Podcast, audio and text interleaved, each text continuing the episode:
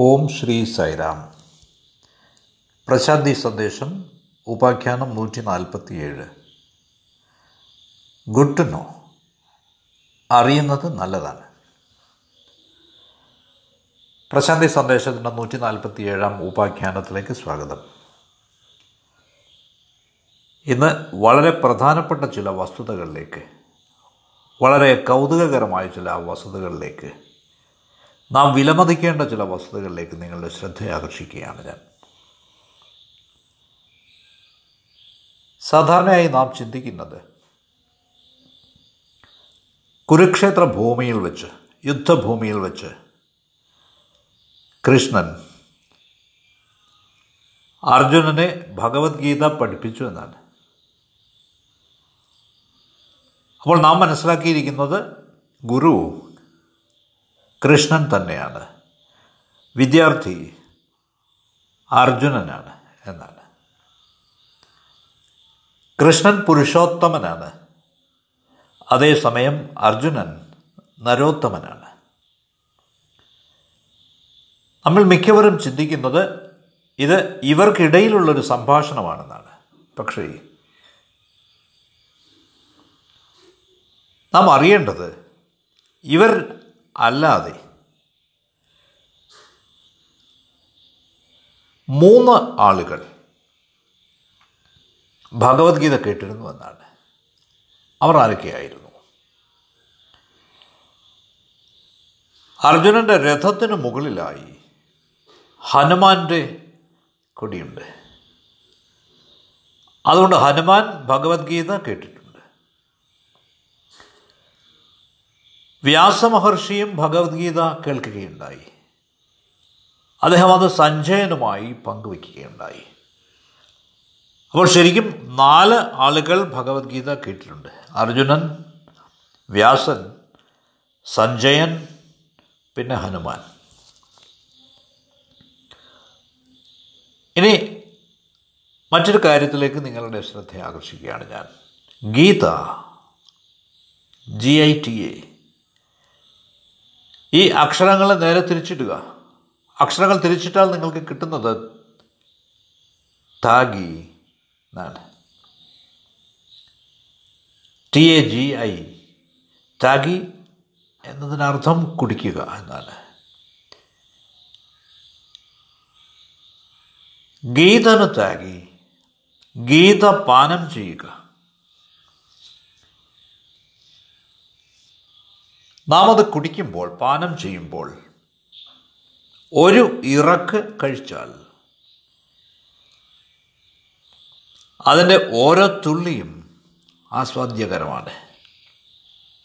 ഗീത പാനം ചെയ്യുമ്പോൾ നിങ്ങൾ ത്യാഗിയായി മാറണം എന്നാണ് എ മാൻ ഓഫ് സാക്രിഫൈസ്. ഇങ്ങനെയാണ് ബാബ അരുളി ചെയ്തിട്ടുള്ളത്. ഇനി ഒന്ന് രണ്ട് കൗതുകകരമായ വസ്തുതകളിലേക്ക് നിങ്ങളുടെ ശ്രദ്ധ ആകർഷിക്കുകയാണ്. ഈ കലിയുഗത്തിന് മുമ്പ്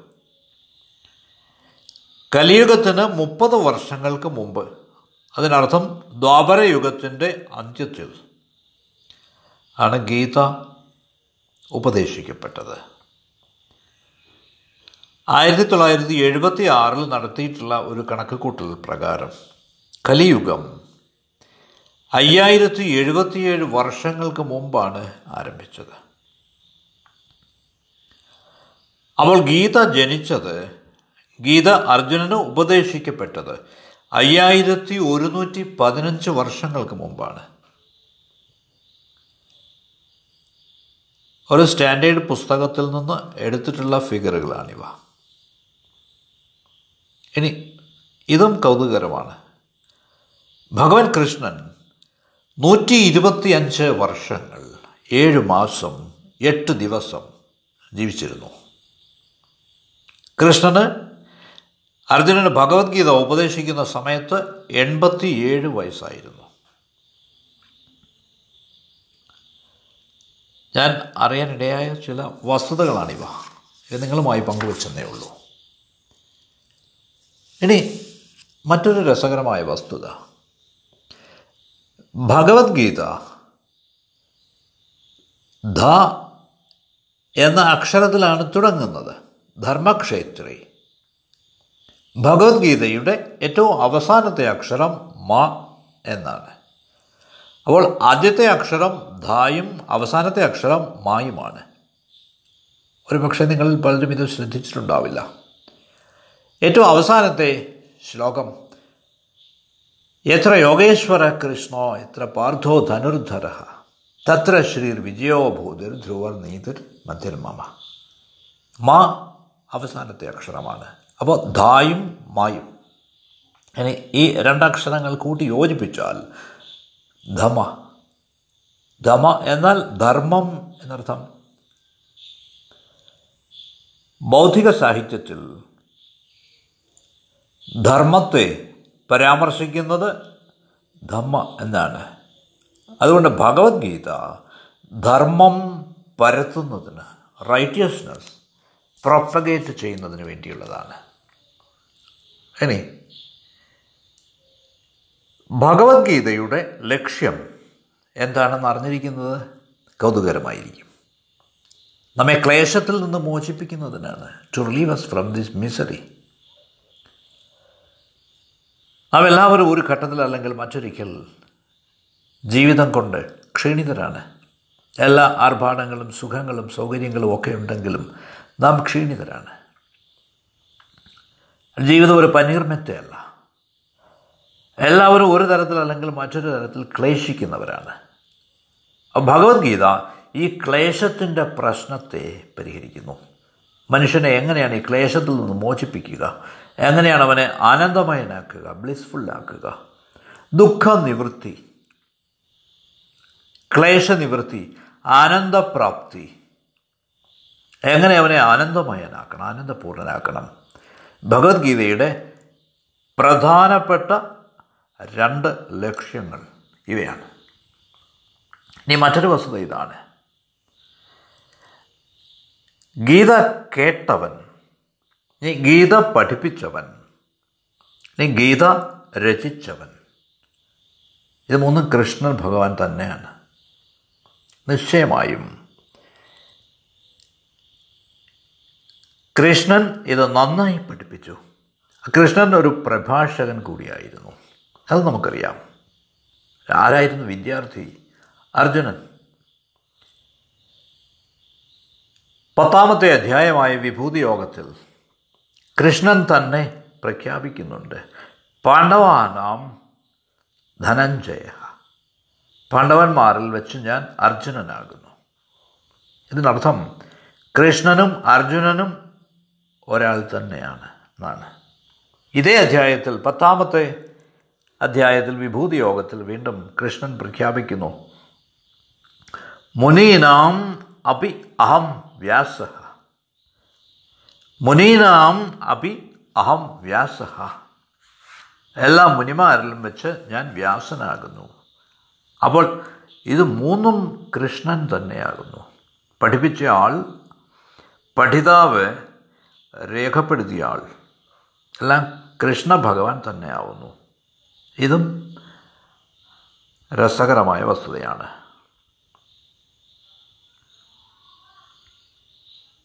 ഇനി ദുഃഖിക്കാനായി കാരണമൊന്നുമില്ല എന്ന് അർജുനനോട് ഭഗവാൻ ഉപദേശിക്കുമ്പോൾ അതിനുള്ള കാരണങ്ങൾ എന്തൊക്കെയാണ് അത് അവിടുന്ന് പറയുന്നത്? എന്താണ് ഈ ക്ലേശം? അവൻ ക്ലേശിക്കേണ്ട ദുഃഖിക്കേണ്ട കാര്യമില്ല ഒന്നിനും. കാരണം അർജുനൻ വളരെ വിഷണ്ണനും നിരാശനുമായിരുന്നു. കാരണം താൻ തന്റെ ബന്ധുക്കളെയൊക്കെ കൊല്ലാൻ പോവുകയാണ്. കൗരവന്മാർ കസിൻ ബ്രദേഴ്സാണ് സഹോദരന്മാരാണ്. ദ്രോണാചാര്യർ തന്റെ ഗുരുവാണ്.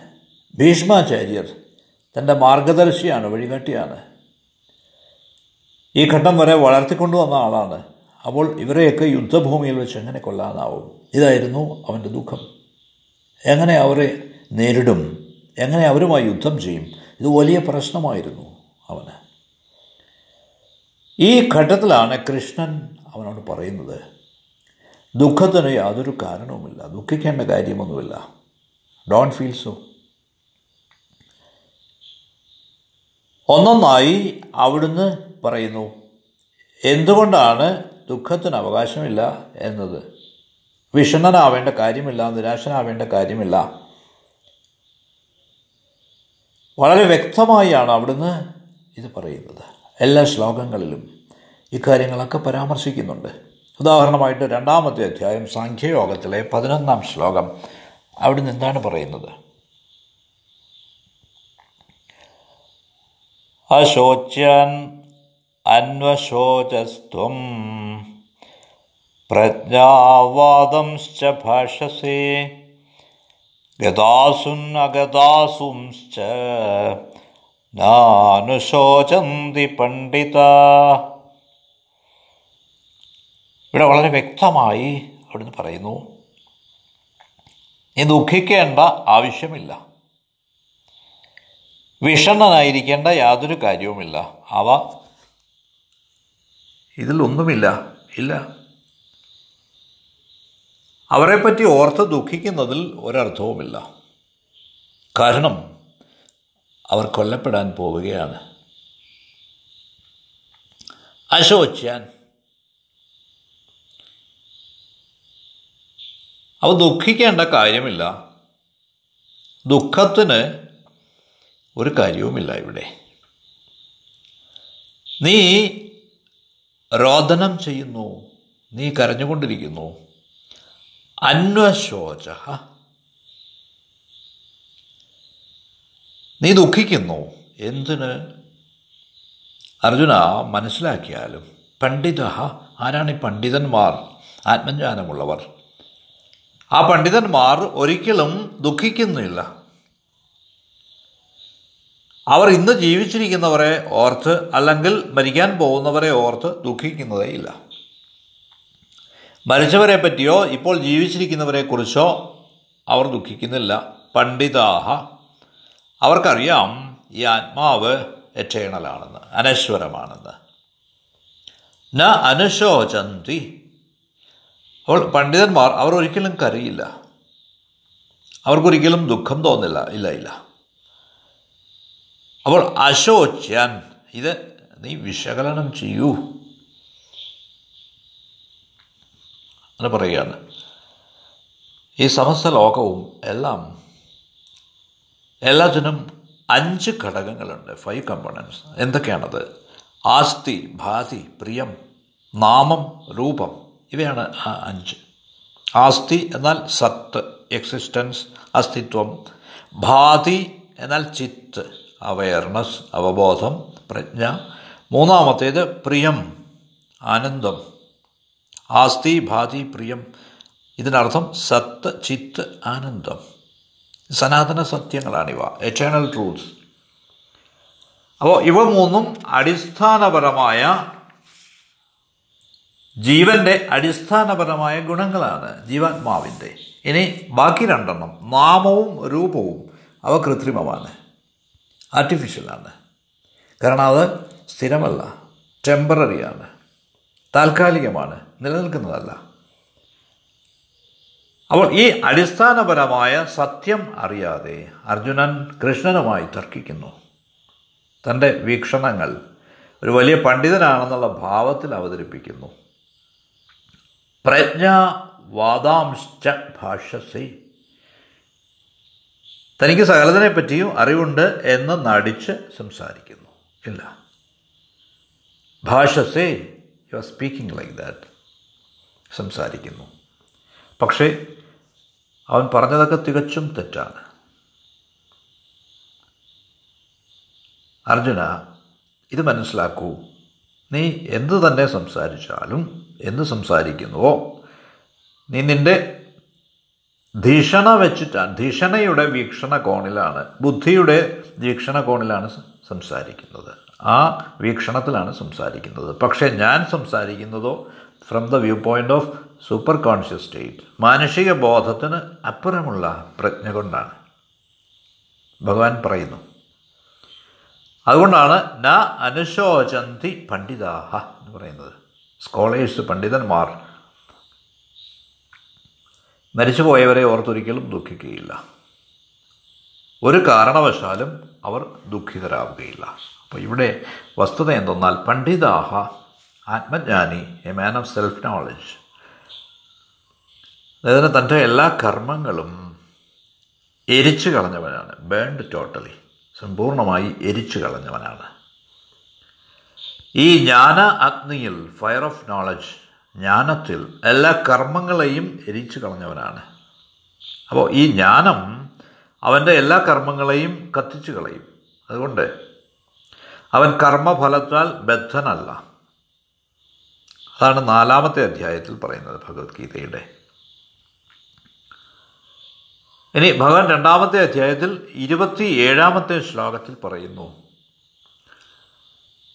ജാതസ്യ ഹി ധ്രുവോ മൃത്യുർ ധ്രുവം ജന്മമൃതസ്യ ച തസ്മാത് അപരിഹാര്യേ അർദ്ധേ നത്വം ശോചിതുമർഹസി ജനിച്ചവന് മരണം നിശ്ചയമാണ്. മരിച്ചവന് പുനർജനനവും നിശ്ചയമാകുന്നു.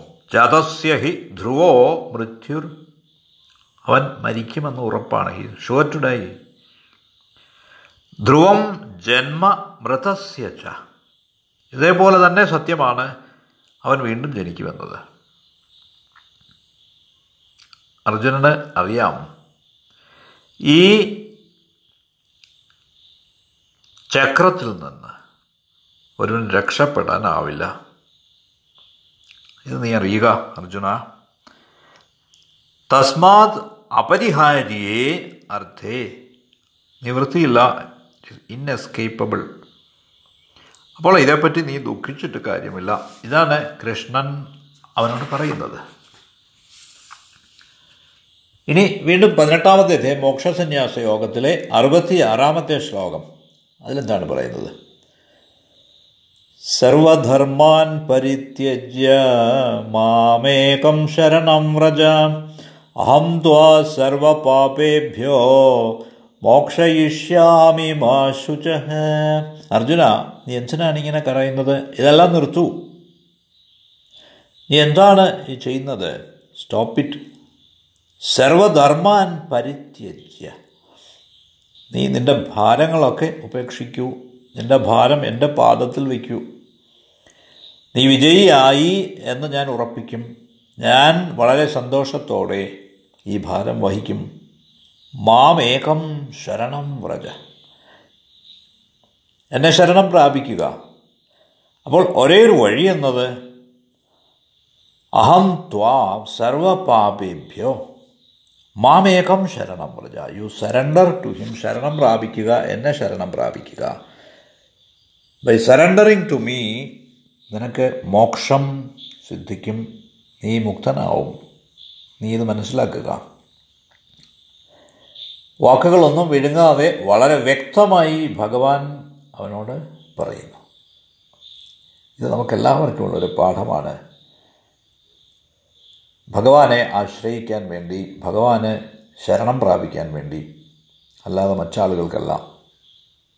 അതൊന്നും യോഗ്യമായതല്ല. അതുകൊണ്ട് കൃഷ്ണൻ തുടക്കത്തിൽ തന്നെ ഈ പ്രശ്നം പരിഹരിക്കുന്നു. അർജുനനോട് ഇങ്ങനെ പറഞ്ഞുകൊണ്ട് നീ ദുഃഖിക്കരുത്. ദുഃഖിക്കേണ്ട ആവശ്യമില്ല. നിരാശനാവേണ്ട ആവശ്യമില്ല. കാരണം നീ കൊല്ലാൻ പോകുന്നവരെ ചൊല്ലി. ഇല്ല. ഒരു ഘട്ടത്തിൽ കൃഷ്ണൻ പറയുന്നുണ്ട് അവർ നേരത്തെ തന്നെ മരിച്ചു കഴിഞ്ഞവരാണ്. ദർ ഓൾറെഡി ഡെഡ് നീ അതിന്റെ ക്രെഡിറ്റ് എടുക്കുന്നു എന്ന് മാത്രമേ ഉള്ളൂ. അതുകൊണ്ട് ഈ വാക്കുകൾ പറഞ്ഞുകൊണ്ട് കൃഷ്ണൻ അവരെ ആശ്വസിപ്പിക്കുന്നു സാന്ത്വനിപ്പിക്കുന്നു. തന്റെ ധൈര്യം സംഭരിക്കാൻ പറയുന്നു യുദ്ധം ചെയ്യാനായി തയ്യാറെടുക്കാൻ പറയുന്നു. കൃഷ്ണന്റെ ഉദ്ദേശം ഇതാണ്. അതുകൊണ്ട് ഭഗവത്ഗീതയുടെ തത്വചിന്ത ദ ഫിലോസഫി ഓഫ് ഭഗവത്ഗീത എന്നത് നിങ്ങൾ ശോകത്തിൽ നിന്ന് ക്ലേശത്തിൽ നിന്ന് മുക്തരാകുന്നു എന്നതാണ്. ശോകരഹിതരാകുന്നു എന്നതാണ് അപ്പോൾ ഞാൻ മുമ്പ് സൂചിപ്പിച്ചതുപോലെ ഈ മൂന്ന് ശ്ലോകങ്ങളും രണ്ടാം അധ്യായത്തിലെ പതിനൊന്നാമത്തെ ശ്ലോകം രണ്ടാം അധ്യായത്തിലെ ഇരുപത്തി ഏഴാം ശ്ലോകം പതിനെട്ടാം അധ്യായത്തിലെ അറുപത്തിയാറാം ശ്ലോകം. ഇത് മൂന്നും വളരെ വ്യക്തമായി നമ്മോട് പറയുന്നത് ദുഃഖിക്കാൻ യാതൊരു അവകാശവുമില്ല എന്നാണ്. അതിന്റെ ആവശ്യമേ ഇല്ല എന്നാണ് കൃഷ്ണൻ ഉദ്ദേശിക്കുന്നത്. ഇനി ഭഗവത്ഗീതയിൽ നമുക്ക് വീണ്ടും കാണാൻ പറ്റുന്നത്.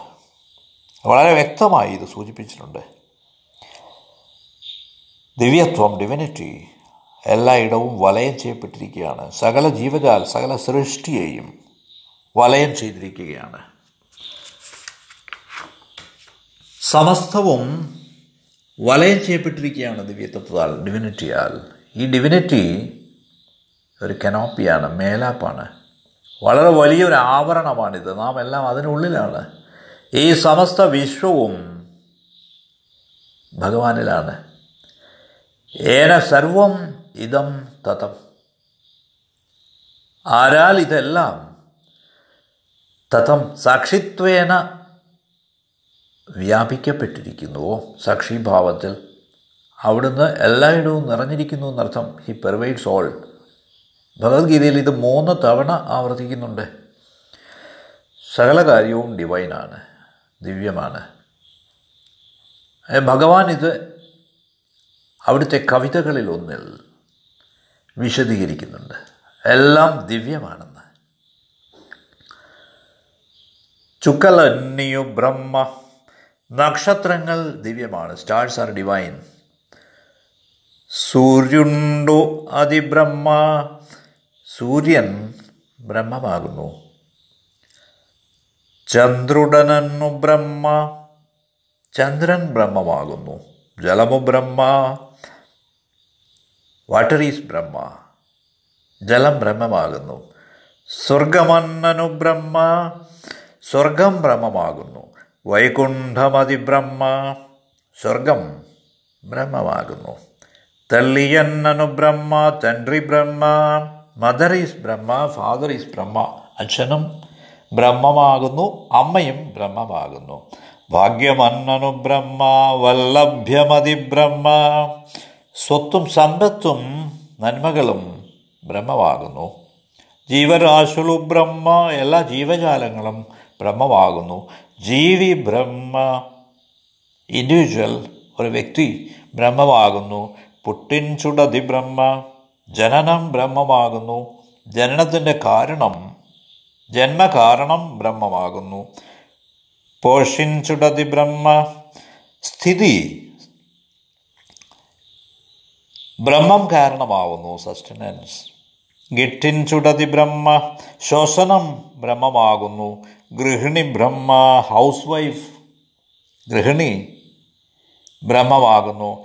കലമന്തയു ബ്രഹ്മ സമയം കാലം ബ്രഹ്മമാകുന്നു.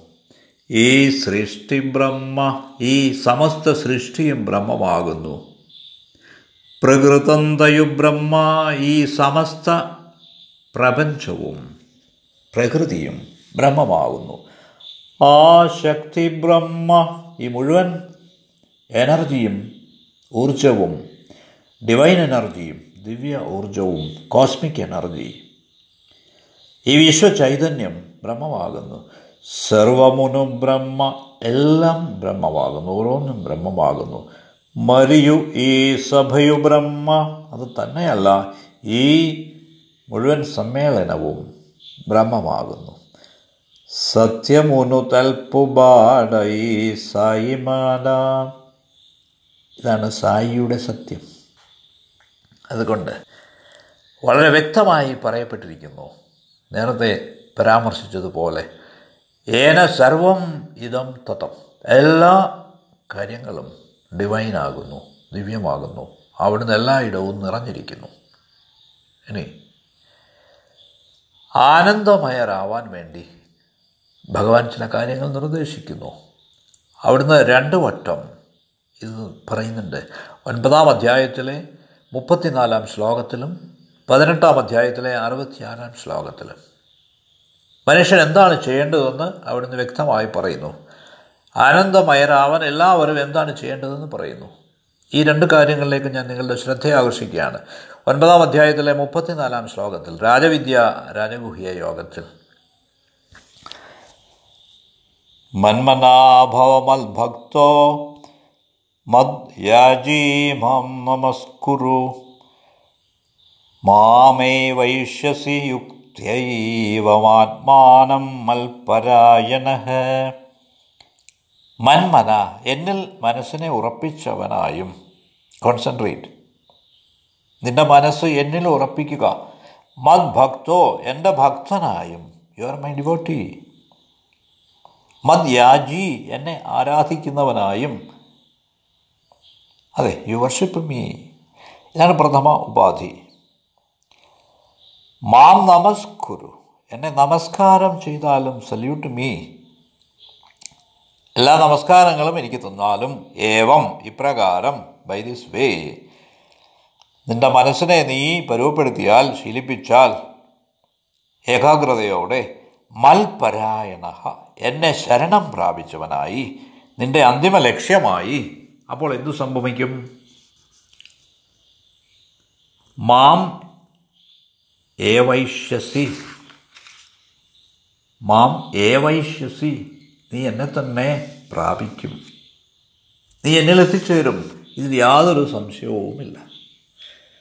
മാം ഏവൈഷ്യസി അർത്ഥം നീ ദിവ്യനാകുന്നു.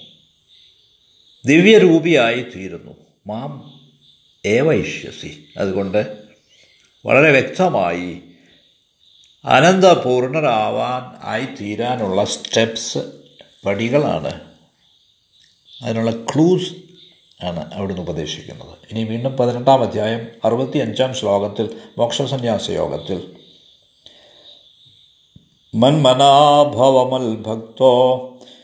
മദ്യാജീ മാം നമസ്കുരു. മാമേ വൈഷ്യസി സത്യം തേ പ്രതിജാനേ പ്രിയോസിമേ നോക്കൂ.